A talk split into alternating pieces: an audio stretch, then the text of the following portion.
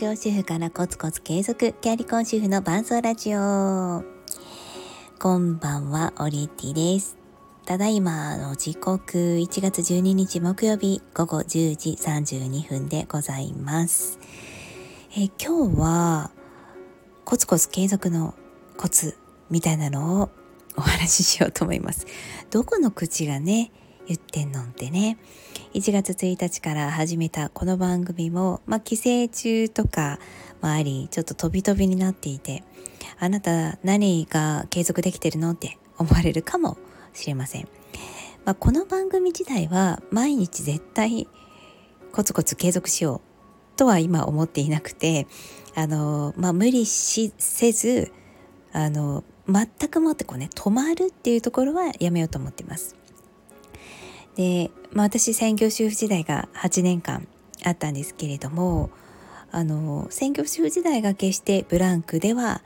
ないと今となって思っているんですが、でも細かく分析をすると8年間の間で、最初の2年ぐらいは正直ブランクだったと思っています。自分が何をしたいかを全く考えておらず、その最初の2年というのは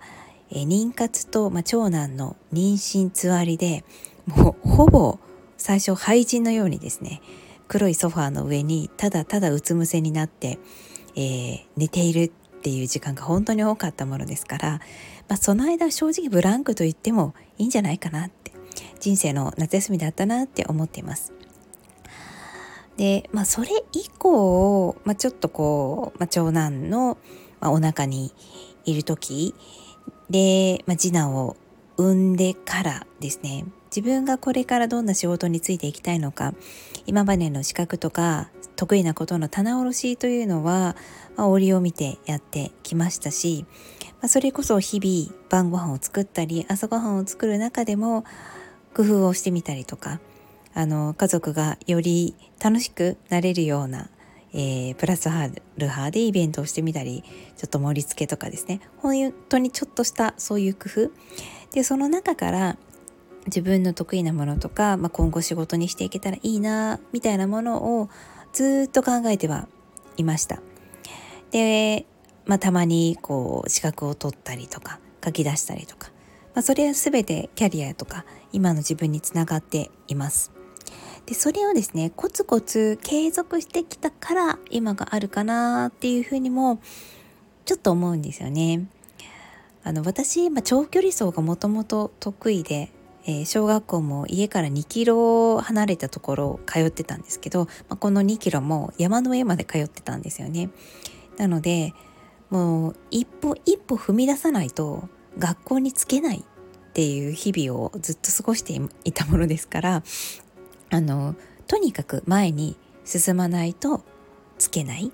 で、止まっていたら止まったままだっていうのは、ずっと小中高ですね、高校もね山の上だったんですよね。なのでとにかくゆっくりでもいいから一歩ずつ足を踏み出していくとゴールに着く、学校につけるっていう、そういう感覚でいろんな物事をやってる気がいたします。かといって事務的な作業が得意なわけではないんですよね。ずっと同じことを続けていくのは苦手です。変化があった方がやっぱり人生楽しいです。なんですけれども、変化は自分の中でつけつつ、とにかく一歩一歩踏み出す。同じことじゃなくてもいいんですよね。今日は自分のキャリアについて考えてみよう、一歩で、次の日は子供の、将来について考えてみよう、一歩、はたまた夫の仕事が多忙になる、それについて自分が何ができるか考えてみよう、また一歩みたいな感じで、とにかく何かを考え続けるっていうのを、工夫するようにやってきました。で、なぜか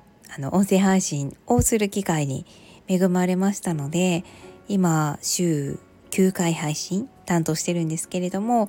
もう嫌が応でも私が音声を取らないとそれは番組が止まってしまうので、アウトプットせざるを得ない状況というのにたまたま本当に身を置くことができました。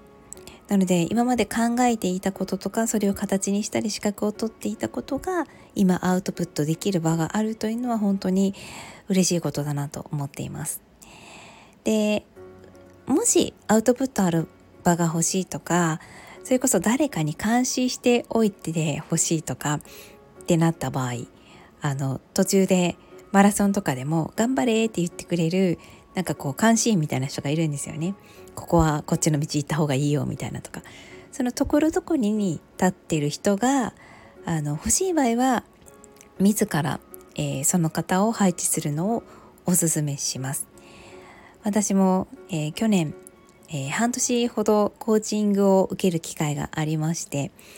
それは1ヶ月に1回だったんですけれどもその先生にやっぱりいい報告をしたいのでなんかこう普段だったら絶対自分一人だったらできないこともちょっとこうスピードが速くなったりとかえいってものが捨てられたりとかっていう場面がたくさんありました。なので今年も同じ先生に、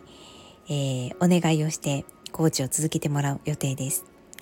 で去年は1ヶ月に1回でちょっとこう途中に打つ杭が多すぎるなって人の配置がちょっとタイトだなって感じた時もありましたので、2ヶ月に1回とか1ヶ月半に1回ぐらいのペースで見守ってもらいつつ、一緒にこう進んでいく時には見てもらうような感じにしたいと思ってます。それが例えばご自身で音声配信の番組を立ち上げてリスナーの人に毎日配信頑張るからねと宣言して応援してもらうのも一つだと思いますし、例えばそれがランニングだとしたら子供たちにですね今日ママ走れたらここにシール貼るねみたいな感じで多分シールとかだったら子供たちも一緒に貼るみたいなとかママシール貼れてないねとかリマインドしてくれたりもするのでそういうのを家族とか、周りの方にお願いするのも一つかと思います。決して専業主婦とか子育てっていうのはブランクではないと思っているんですけれどもやっぱり立ち止まってる期間っていうのは自分が休憩と認識してる場合はいいんですけど、何もしてない場合やっぱり空白ブランクになってしまうっていうのはそれは事実だと思うんですよね。それは専業主婦だけではなくて仕事でもそうだと思いますし、何でもそうだと思うんです。なのでブランクちょっと嫌だなとか一気にまとめて何かを学んだりとかそういう時間が取れない場合はやっぱりちょこちょこ歩き出すしかないなって思ってます。ということで今日は専業主婦コツコツ継続、ラジオのそのコツコツ継続のところについてお話しさせていただきました。はいということでこの配信も止まることなくですね、しっかりと歩んでいきますのでよかったらチャンネルフォローして聞いていただけると嬉しいです。それではまたね。